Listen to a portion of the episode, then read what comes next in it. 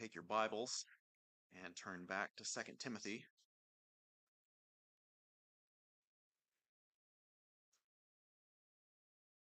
Second Timothy chapter 3.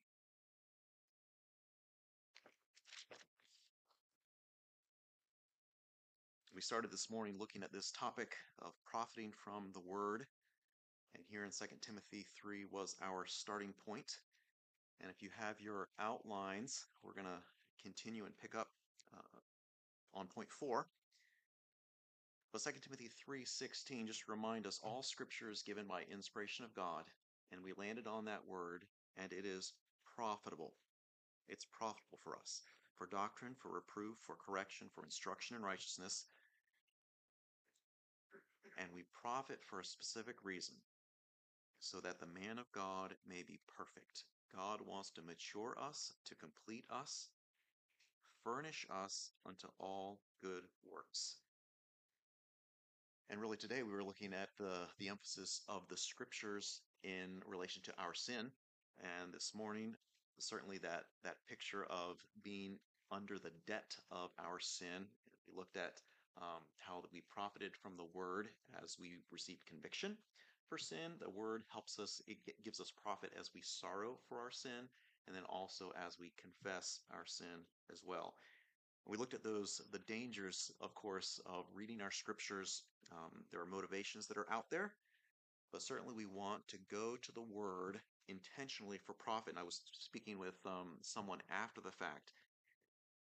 Certainly, as we read the word, there are many, if you were to use a, a tool of sorts and search the word profit in scripture, you'd find other ways in which we can profit. So this isn't the only place that we can profit. But certainly the, the thought is when we come to the word, we want to intentionally read, we want to intentionally grow, we want to intentionally profit from the word and really set aside those things that may be fleshly, maybe earthly, and we want to receive spiritual profit from that. Um, good. So um, well, let's get, look at let's look at uh, point four. All right, let's let's start there. Um, I actually I wrote something in there. One one disclaimer: if we're truly saved, right? We looked at being under the debt of sin. If we're truly saved, it's like not like we're being removed when we do sin from the family of God. Uh, we still uh, are convicted. We still sorrow. We still confess, but not we're not out of the family of God. Uh, we're still uh, in His family, but it's the grace of God that still works in our hearts. Um, all right, so let's let's start with a word of prayer, and as we see us on the black side, black seems a little weird, right? On the black side of the line, in the, that financial term, you're in the red, you're in the black. It never made sense with me, but uh, now that we're on the positive side, really of of living the life that's pleasing to God, let's ask Him to illumine us, or even even as we as we hear tonight. Father, your word is it's perfect. It is enough. Help us to be discerning as we read and as we understand. There are things that we can do at this point. It's your word that helps to see, show us where we are and how to get out of living under the debt of sin. Whether we're unsaved, whether we're believers, Lord, you desire the fellowship with us, and we desire fellowship with you. Uh, and as we open your word tonight, help us to be illumined, illuminated by your spirit. Um, there were many, many texts in that song that were like very helpful uh, into what we're going to look at tonight. Lord, help us to grow, helps to please you in what we do and we say, uh, and help this to be an enjoyable time and an encouraging time uh, for us tonight. In Jesus' name, amen. So certainly point number one was spiritually uh, profiting and conviction. Point number two, our sorrow over sin. And point number three, we spiritually profit from the confession of sin. Point number four, this is where we left off. An individual is spiritually profited when the word produces in him a deeper hatred, hatred of sin. So in this, with this transition of out of the red and into the black, I thought of this as being on the Lord's side. We talked this morning when we sin, right? No longer do we turn from God, but we're against Him in a sense. Enemy, enmity with God. But boy, when we're when we confess, we're back in the black. We're really with Him. We're on the Lord's side. We start by seeing the instruction in Psalm uh, 97:10. Ye that love the Lord hate evil. Ye that love the Lord hate evil. And that's, it's kind of like an imperative. Uh, hate evil, you know, those that love the Lord. You might see that in your scriptures. Um, but boy, when we love God, we should hate evil. We've all heard messages, I think, of, of hating things, but it's like, wait a minute, how can I hate but be still be godly or still be righteous? But we are instructed to hate. We're instructed to hate. Um, it was Charles Spurgeon that said, We cannot love God without hating that which he hates. We are not only to avoid evil and refuse to continue in it, but we must be up in arms against it and bear towards it a hearty indignation. So it's not just a passive hating. There's there's an aggressive hating that needs to happen. We learn that through the scripture. We'll profit from it as we look at the word of God, right? Ye that love the Lord, as we love the Lord, instructed to hate, we will hate. We'll hate evil. Uh, just last week, we were given one of the tests or the evidences of a true Christian. Do we desire the milk of the word? Do we yearn to drink? Uh, I was thinking of another evidence of a true profession in this way. It might include does our heart's attitude towards sin, does our heart's attitude towards sin, do we detest it? Do we abhor it? We even looked at it this morning. Is there a, a natural recoiling against it? But in this uh, perspective of hating sin, do we truly do that? When the teaching of holiness is planted in our hearts, when the word plants holiness in our hearts, do we loathe evil?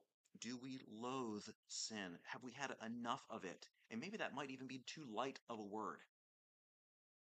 But we should at least have some disdain for it, right? A hatred, as the scriptures say. Now, in some congregations, there's a, a, rather loud, boisterous amen when, when things are said, and other congregations a little more reserved. When the scripture points out and, and it says this is evil, at least in our hearts, we should affirm what the scripture's saying and say amen. We should say amen to those things, even those things that we know. It's an easy thing when we know that's evil and the scripture says it and we affirm the scripture. We don't know everything. When we're reading the word and we see something new, it's like, you know, I never thought about hating that before. I never thought about seeing that from God's perspective. Do we still humble ourselves and affirm the scriptures and seek to learn and seek to learn? If we find ourselves in a strait betwixt two, it's like, I'm supposed to hate, but boy, am I doing it in the right way? I won't have all the answers, but I look to scripture. Let's look to the pattern of scripture to gain profit from that. You might have this flagged in your Bibles. Turn to Psalm 119 with me. We'll be kind of in the middle uh, few times. 119. 119 verse 104. The Bible says, through thy precepts, we're looking at the scriptures, right? Through thy precepts, I get understanding. Therefore, I hate every false way.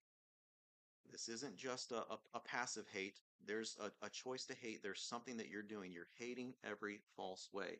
Proverbs 8:13 also says the fear of the Lord is to hate evil. And if you look at evil versus false, it's like evil might be a little more uh, I can see that, but false might be a little less. But we're instructed to do both. Right? The fear of the Lord is to hate evil. And as through thy precepts I get understanding, therefore I hate every false way. Not only hating the evil, but hating the false way. I think false was also in our song tonight, which like, hey, there's that again. And it's not just the false, a few of the false ways. It's every every false way. It's not just that overt evil, just like, you know what, this isn't quite correct. It's false. I'm going to hate that too. Through thy precepts, I get understanding. We spiritually profit from the word by hating evil. Psalm 119 is 128. You might have to flip the page. Even as in 127 it says, Therefore I love thy commandments above gold, yea, above fine gold. Therefore I esteem all thy precepts concerning all things to be right, and I hate every false way.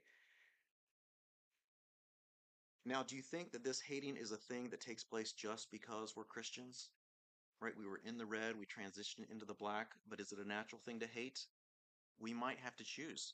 We might have to allow the word to work in our hearts before we develop that hatred. We have to choose. There are those that don't choose. There are those that don't choose. These that don't follow God's word in Psalm 50, verse 17, seeing thou hatest the instruction, they don't love the instruction of God, but they hate the instruction of God, and they castest my words behind thee. Instead of casting God's words behind us, we should keep them in front of us. Turn to Deuteronomy 17. Deuteronomy 17. When Pastor Maudsley was going through um, Saul's life, David's life, we came through this passage Yes, it's pertaining to kings, but there's the pattern there. If I don't know how to hate certainly those that don't appreciate God's word and they have it behind them, I've got patterns in scripture that I can follow. Yes, it's in the Old Testament, but all things were written for my admonition, including the Old Testament. Deuteronomy 17, verse 18, verses 18 and 19, really the second half of 18, speaking to the king, that he shall write him a copy of this law in a book out of that which is before the priests, the Levites. So as he's writing the word of God, and it shall be with him, and he shall read therein all the days of his life, that he may learn to fear the Lord his God, to keep all the words of this law and the statutes to do them. And if he learns to fear the Lord his God, the fear of the Lord is to hate evil. Instead of behind, keep his words in front. In Romans 8:13, the scripture contrasts those that cast the word behind versus those that keep his word before. I'll just read it for you. The Bible says, For if ye live after the flesh, and those are the ones that don't appreciate God's commandments, they're hating God's word, they're living at, they hate God's word, they live after the flesh. The Bible says, Ye shall die. But what about those that keep his words in front? But if ye through the Spirit do mortify the deeds of the body, ye shall live mortify, to kill, to put to death. So if ye through the Spirit do kill the deeds of the body, there's a rather uh, aggressive nature toward killing something. So I think we have to hate evil. We're putting to death the flesh, the, the deeds of the body, and we shall live. Till sin be hated, it cannot be mortified. You will never cry against it as the Jews did against Christ. And what did the Jews uh, cry against Christ? Crucify him, crucify him. We'll never cry against sin. Crucify it, crucify it, till sin be really abhorred as he was. We spiritually profit. We hate, we hate sin, we hate evil, we hate evil, false, uh, every false way, we spiritually profit when the word produces a hatred of sin. What about point number five? Okay. So our first, right, we profit as we develop a hatred of sin. An individual, number five, is spiritually profited when the word causes a forsaking of sin. A forsaking of sin. Paul is writing to Timothy in 2 Timothy 2:19, "Let every one that nameth the name of Christ depart from iniquity. It's pretty simple, right? Do you name the name of Christ? Depart from iniquity. Forsake sin. It doesn't get any more straightforward than this, does it? Yet the straightforward sometimes is straight up a hill, and that hill is called difficulty. One of the, um, I'm reading a book, The Pilgrim's Progress. Maybe you guys have heard of it, maybe you've read it. Uh, John Bunyan wrote this back in the 1600s while he was in prison. Uh, it's an allegory that describes a man uh, and his walk uh, through life. Uh, the pilgrim's name is Christian. He starts in the city of destruction. and he's walking his way toward the celestial city. And of course, he's unsaved when he begins, and he's got a burden on his back. But he knows he's going to experience the wrath of God, and that burden is going to sink him down to hell. He knows that. And he wants an answer. He wants a solution. And he even cries out, What must I do? God sends evangelist his way, and evangelist says, Go to the cross. Do you, do you see the cross over here? Well, do you see that little light in the sky? Go that direction. Christian at least starts acting on what he does know. He's still lost, but he starts going toward the cross. And of course, he he stumbles along the way. He even uh, goes off the path, uh, and then God's mercy, God's grace, as it were, in the allegory, puts him back on. He gets to the cross. Of course, he gets saved. He trusts in Jesus Christ. He sees his debt's been paid. His burden rolls off his back. He's given a new set of clothing, robes to replace his rags. He's given a roll, the direction for life. Shortly after that, he continues on his path. And as he's reading the scriptures to comfort him, he comes to uh, a crossroad left, right, straight ahead. And of course, there were a couple others that joined him. They didn't go by way of the cross, they kind of jumped over the wall. And these two took the left, took the right, because the way that was straight ahead was up a hill. But as Christian read in his roll, he kept saying, But it says it's the straight path, it's the narrow path that leads unto life. And he looks ahead of him and he says, That's the narrow path. It's a narrow path up a hill and it's straight. That's the way I need to go. And he resolves to go up that hill. It's called difficulty. Now, there will be probably many. Our journey in life will likely be met with more uh, hills of difficulty, not just this one. What's the difficulty? Let everyone that nameth the name of Christ depart from iniquity. It might be difficult. It might be difficult to forsake, but that's the path that's before us. That's the path that we should choose. Mm-hmm. We've pro- we've sung the song "Trust and Obey." Just trust and obey. It seems simple, yet it might be difficult. It might be narrow or to trust and obey, but it might be right up the hill. Whoso confesseth and forsaketh. It's obviously a challenge, but that's God's predetermined path for us. It might be narrow. It might it's it's but it's straight. We know that's what it is. Do it.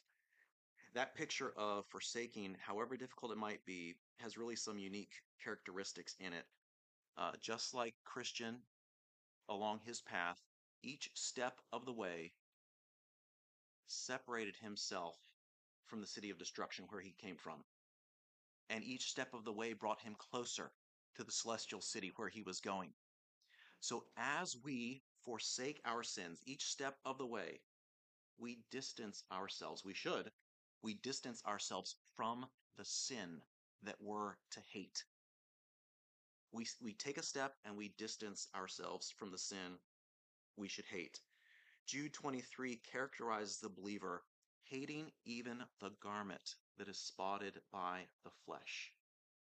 Do we hate the sin, even that spots our garment? Now that's hating, but what about forsaking? 2 Corinthians 7 1, which should drive the believer, like Paul told the Corinthians, to cleanse ourselves from all filthiness of the flesh and spirit. Do we see that stain?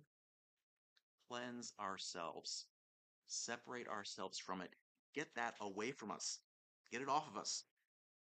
We mentioned several dangers of reading the scriptures this morning, and as we avoid those dangers, we intentionally read with scriptural profit in mind. Now, are we profiting scripturally from the word? Does the reading and studying of God's word produce a purging of our old ways? It's supposed to bring a forsaking of sin in our lives. So as I read, do I seek to purge the sin from uh, of my old ways? Wherewithal shall a young man cleanse his way? By taking heed thereto according to thy word. So here's a loaded set of questions. Is it good to read God's word? Is it enough? Is it good to memorize God's word? Is that enough? Is it good to believe God's word? Absolutely. But is that enough? How shall a young man cleanse his way? By taking heed thereto, according to thy word. He's doing something. Joshua 1 8 says, This book of the law shall not depart out of thy mouth, but thou shalt meditate therein day and night, that thou mayest observe to do according to all that is written in the book. So let's get specific. When there are instructions given to us, you can probably search in your Bible tool for any active words that we're supposed to do. But First Corinthians says, flee fornication, flee from idolatry, flee these things, flee youthful lusts. We have to do, we have to take heed according to all that's written if we're going to forsake. Do we name the name of Christ? Certainly, a hatred from sin may make the task of forsaking easier. Can you forsake something if you don't hate it? M- maybe. But certainly, if you have a disdain for something, whether it's food or anything else, it might be, it's probably easier to forsake it. But certainly, we need to hate things, hate sin, we need to forsake sin. Point number six an individual is spiritually profited when the word fortifies against sin the word fortifies against sin. When I hear the word fortify, I don't know about you, but it's a very battle oriented word in my mind. A, a, defensive posture, right? A reinforcement type of word. If we've grown to hate sin, we're instructed to do so. We let the scriptures dwell richly in us. We choose to hate. We learn to hate. We further forsake sin and we've gained ground spiritually. We have but we don't want to lose it. We need to prove, if we're going to fortify against sin, we need to prove the word for ourselves. So the act of fortifying is taking those things that are known to have good defensive value against that offensive threat. Think of um, in 1 Samuel 17, David and Goliath. You guys can picture what's happening. As David goes to fight, Saul says, No, come see me first. And what does Saul do? Here, take my armor. Put it on. Take my sword. And how does David respond? He gives it back because he had not proven them. What did he prove? What had he proven? His sling, the stones that he took with them. Now, not all things might be this way, but why do you use the toothpaste that you use, or the deodorant that you use, or the foods that you regularly use or abstain from. We're comfortable. We've probably proven that it works with our lifestyle. It works for us. So, in the same way, there are lots of scripture passages that speak toward a variety of evils, and all scripture is given and is profitable The sword was an effective weapon. The armor was def- effective, right? Not defective. Did I say that? Anyway, the sword was a true uh, weapon of war. So was the armor. So was the sling. So were the stones. It's not that any of them were wrong, but David chose the one that he had proven. Many scriptures exist for us to fortify our position, our gain, our growth that we've had. Choose the ones that work for you, that you have proven to help you fortify your position. Now, we have to prove the word for ourselves, but we also have to match the word. We have to match the word against the known temptation. Truly benefiting and fortifying against sin should cause us to be careful with the words that we choose. You know, God's word, right? The chapter reference, the verse that we use to fortify against sin, we should match it with the sin, the temptation that's coming. So Psalm 119.11 says, Thy word have I hid in mine heart that I might not sin against thee. I'm trying to fortify my position. If we memorize, that helps us to prevent sin from coming our way. Good. So memorization is a good tool for us to help in our fortification. It's encouraged, there are positive results. But here's the question, and I've done this before. Hey, that's a great verse. Matter of fact, I haven't memorized. Maybe you have it memorized. Thy word have I hidden mine heart that I might not sin against thee. Great. I'll make sure to tuck that one in and I'll use that. But let me give you an example. Physical fortification. So you can see the battlefield or something, and this group of soldiers, they advance and they take whatever it is they they've made an advancement. And of course the person in charge says we need to fortify our position. Fortifying is good right? The they were aware that they need to be fortified. So all of his subordinates go around okay we need to fortify the position. Hey fortif- fortifying is great. We need to fortify but what's missing they're not doing that thing of fortification they know it's good to fortify, but they're not truly fortifying. Does that make sense? So let me give an example. What if I have a problem? I probably do have a problem um, with my tongue, right? With speech. I just happen to lash out at people or whatever. And it's like, okay, I need to hide God's word in my heart that I might not sin, right? With my tongue. Okay, I've got a couple of, uh, of stones in my satchel. So the temptation comes, and I'm like, Jesus wept.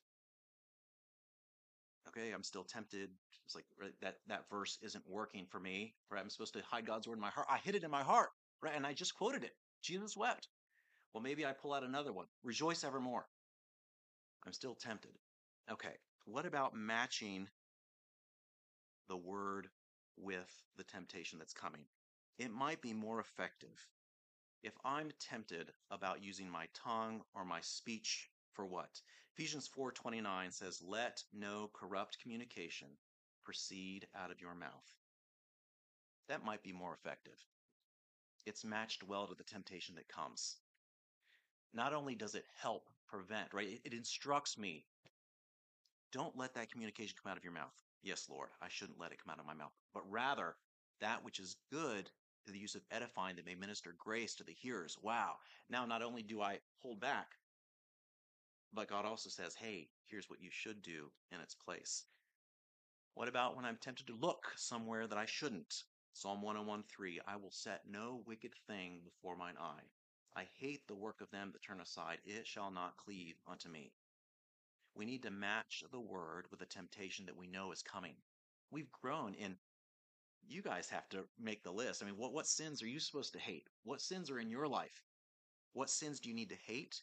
You need to forsake. And now, once you gain that ground to fortify, choose and match well those words. Choose the words that you have pro- proven, right? The, the passages of scripture that have worked in your life. They're all good. But you have to prove the ones that help you. Prove the ones that help you. So let's quickly pause. Hating, forsaking, fortifying is all of the right. We're all in the black, right? So we're we're out of the, the debt of sin. We're in the black. That's great. Is all of this really necessary? So think think of it this way. I've discussed this illustration with my family before regarding uh, music and practicing, and maybe you've experienced this as well. So you've been to an airport or a mall and you've seen escalators or people movers, right, that are that help you, you know, move in a given direction. And maybe in your in your travels you see someone, maybe a little kid that this is kind of new to them and they're on the escalator and they turn around and they're trying to walk opposite the direction of that mover, right? So the escalator's coming down and they're trying to walk up up the up the stairs. Well, as you observe that, they're kind of interested because they're learning some things. It's like they're walking, but they're not going anywhere, right? They're just kind of maintaining their current position. And when they stop walking, they're being taken backwards. But in order to move ahead, they actually have to exert more effort. And practices like being on that escalator or on that people mover know, looking the other direction. If I continue to practice any skill, whether it's music or sports, if I want to maintain where I am, I have to do something, right? I have to keep walking. I have to keep practicing because if I stop, I start losing that skill. It's been 20 plus years since I've really been on a basketball court. I still know the mechanics, but I'm nowhere near where I was, you know, 25, 25 years ago. Can I still do a little? Sure. But the skill has decreased, it's diminished. But in order for me to pick back up again, I would have to practice. And to get better, I would have to exert additional, additional effort. Well, what about our spiritual fortification? Is it a fair analogy to consider that in fortifying our current position? I grew at a particular point in my life spiritually. Does that mean I will always maintain at least that much progress? In reality, we probably often fool ourselves and think that this escalator illustration doesn't apply to my spiritual walk. I've made it here, you know, and we use that caveat by God's grace. I've made it to this point, but I don't have to do a lot to stay here. I can just coast a little bit. We probably wouldn't say that, but what do our actions, our actions speak? What do our actions say? Spiritually, if you've grown, and you stop doing any type of Bible reading, Bible memorization, what's going to happen? Likely, we're going to digress in our spiritual walk. We've got another pastor we're going to, and I'll, I'll share something with you. But the Bible says to continue in those things that thou hast learned, even if I want to maintain my fortified position. I have to do something. I have to exercise something. Remember one of David's uh, mighty men? I don't remember his name, but he was on a small knoll. I think lentils is what he was on and he was protecting. He was on that knoll and it said he fought so hard his sword clave to his hand, right? He had to pry the fingers off. He wasn't advancing. He was holding what he already had maybe he didn't necessarily fortify, like put things in the ground, but he had to exercise much effort just to stay where he was. If we fortify our position in Christ, our spiritual position, we have to exercise effort lest we fall backwards. In order to move forward, to grow, an additional and significant work needs to be done. I press toward the mark. Turn to Psalm 37 with me.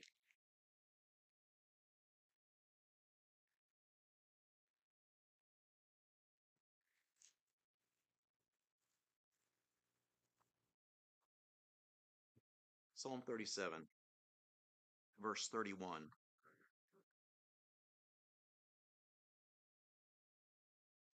And if we're thinking, how do we let the word, how do we profit from the word as we spiritually profit as the word is working in us? It doesn't, uh, we're not far from that when we read the first few words of verse 31. The law of his God is in his heart. Is he working to spiritually profit from the word? Look at the uh, end of that verse. The law of his God is in his heart. None of his steps shall slide. None of his steps shall slide. And in the context of fortifying and holding a position, have you ever tried to hold a door and somebody's trying to get through? Right? You're leaned up against the door, maybe one foot backward. When the law of God is in my heart, not one foot will slide backwards. When I have fortified my position and the enemy, the temptation is coming, I'll hold my ground. But the law of God is in his heart. If I don't recite those verses, I'm not going to have them. I'm going to have to work to keep those things. Julie, memorization, you have to work at it. I mean, in order, in order to keep it. Um, we have to exercise effort even to maintain where we are. Fortification personified is seen in this. You remember Joseph when he was tempted by Potiphar's, Potiphar's wife. How then can I do this great wickedness and sin against God? Fortification, that's where it was. He knew temptation, it had already happened before. He had to be prepared for it to come again. The word which is, is in his heart, he had the prevailing power over the lusts of the flesh. I think uh, Rick mentioned it last week as far as the power of sin. I've heard it in the past and I try to remind myself each time it's said in the what in my future, right? Or when I'm mm-hmm. experiencing it right away. When salvation is ongoing, when I hear that that phrase, it's like, that's right. Because when I was saved, God saved me from the penalty of sin. Justification. I was saved from the penalty of sin. Well, that's great. Does it benefit me now? Yes, because I've been saved from the power of sin currently. Let not sin reign in your mortal bodies. We don't have to allow sin to reign in our hearts, in our minds, in our in our bodies because we've been saved from the power of sin. Jesus already conquered that. I don't take advantage of that often enough. But we've been saved from the power of sin, and certainly when God uh, takes us home to be with Him, we'll be saved from the presence of sin. But fortification is something done in preparation for what's to come. You know, it can be done in the midst of the battle. If if you fortified and maybe they're starting to break through, you can kind of refortify in the midst of it. But the secondary fortification only comes because the first line of defense really wasn't sufficient.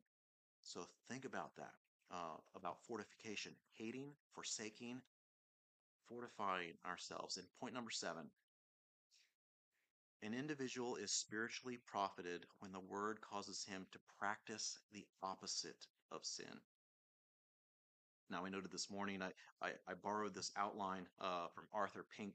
And so we, we could say, wait a minute, the word, uh, we spiritually profit when the word causes him to obey, right? We're, we're obeying the scriptures. But in parallel, he, he followed this, and it, it helps us to practice the opposite of sin. Uh, this morning, as we looked at sin, now you'll see some of the uh, the reasons for sharing those uh, this morning about uh, reading our Bible and also sin, seeing a true picture of what it is. 1 John 3 4 says, Sin is the transgressing of the law. When God says, Thou shalt, sin says, I will not. When God says, Thou shalt not, sin says, I will. Isaiah 53 6 Sin is rebellion against God. We have turned everyone to his own way. Now we read the word. We want to profit from the word. So when we profit from the word, are our actions in submission to him? Our attitude, we're supposed to hate evil. We're supposed to hate every false way. Is our attitude subject to his law? Are our steps in the path of obedience? Psalm 119:1 Blessed are the undefiled in the way who walk in the law of the Lord. Are our steps in the path of obedience? As I looked at that verse, as we walk in the law of the Lord, what's the byproduct of doing that? Blessed, number one, there's happiness that comes by walking in the law of the Lord. There's happiness. Blessed are the undefiled in the way if I walk in the law of the Lord, am I going to be sinning? No. I'm going to be happy and I'm going to be living righteously. I'm going to be undefiled as I walk in the way. Every time it's scripture as I see the way, first of all, Jesus is the truth, the way, the life. Uh, in Pilgrim's Progress, the journey from the city of destruction to the celestial city is often termed as the way right? The, the journey that we have as Christians, we walk, uh, even though it's in this world, we should be walking according to the Word of God. The Word of God. So, what does the Lord require of us? If we're going to spiritually profit and it causes us to practice the opposite of sin, we're to obey His Word. James 1, many of us are familiar with it. We're to be not only hearers of the Word, but doers also. We need to be doing something. We can't just sit back and look, right? This is a very active journey that we're on. Be doers of the word, not hearers only. Uh, I shared this with us this morning, the Ephesians 2 8 and 9. We were created in Christ Jesus unto good works. We're not to sit back and do nothing, but God created us. He is uh, 2 Timothy 3.16, profitable, right? So we're mature, thoroughly furnished unto all good works. We're ready for those works that have been before ordained that we should walk in them. a little more uh, obscure reference, but we should be familiar with this in uh, Micah 6 8. He hath showed thee, O man, what is good. And what doth the Lord require of thee? But to do justly, to love mercy, and to walk humbly with thy God. When we practice the opposite of sin, really it's our outward demonstration of our inward affections toward God. If ye love me, our inward affection toward God is our love. Outward manifestation, we keep his commandments. David said, Make me to go in the path of thy commandments, for therein do I delight. It's not a self chosen course, it is a personal choice. When Christian found himself at that crossroad, he had a choice to go to the left, go to the right, or continue straight. But the roll, the word of God that said, narrow is the way and straight is the way that leads to life, it's been predetermined for us. God tells us we're to walk in his word. How's our growth? How's our Christian, our, our pilgrim progress, my pilgrim's progress? Do we have a hatred of sin? Are my thoughts being formed by the scripture? What about forsaking of sin? Is my heart being directed by the word? How about being fortified from sin? Are my actions being sustained? Are my actions being sustained by the word? And am I living opposite of sin? Are my ways, my growth, my works regulated by the word? I don't know about you, but of course this this is day one of you looking at 2 timothy 3.16 at least from this perspective so you see the seven points for me it's been three weeks or so that i've been looking you know meditating on this and almost around every corner of this message i found myself needing god's refining fire if it's not one point it's another now thankfully though whether you're there and you're like well yes or probably sometime in the near future um, thankfully, we know that even though the just may fall, he can get back up again and continue. Now, it's not a reason to continue allowing ourselves to fall, but a reassurance of the faithfulness of our God when we do fall. For those of us here tonight, I have no doubt, I don't doubt that the scriptures will be a part of our lives in this year. Rick said, here's a reading plan if you don't have it. Uh, Pastor Barnes was like, evidences of a Christian do we desire the sincere milk of the word? The word will be a part of our life this year. I don't have any doubt. Whether we come to church and we hear the preaching or it's at home and we're reading. But it's to conscientiously and intentionally strive to allow the word to see profit in our lives. There are dangers we can look out for for sure but there is significant profit that can be gained from the word. We looked at scriptures and sin uh, today. Of course, there are many others that we could see as far as profiting from the word. Um, though a just man may fall, and I thought of this, like we might fall, but God's word is there to convict me, to bring sorrow, and to help bring confession for sin. And as I get back up and I continue in the things that I've learned, I press toward the mark the word produces these four things that we talked about tonight. It produces a hatred of sin, it causes a forsaking of sin, it grants a fortification of, of, against sin, and it causes us to practice, if we allow spiritual profit in our word, to practice the opposite of sin. I don't know your need today, but I think it's safe to say that all of us could look at these seven areas and say with uh, an amount of certainty, that one right there, I could engage in today and have spiritual profit from it. Meditate upon these things, give thyself wholly to them, that thy profiting may appear unto all. Lord, your word is perfect. Your word is sure. It's sharp. It pierces. It judges our hearts. but you gave it to us that we would profit from it. And Lord, with each step we take, we can take a step backwards or we can take a step forwards. Lord, as we live in your word, help us not to slide. Lord, help us not to backslide, as it were, but we would continue in the things that we've learned and we've been assured of, knowing of whom we've learned them. With each step, we would walk pleasing in your sight. It's a choice we make. We can do it when we leave this building, but Lord, remind us early and remind us often.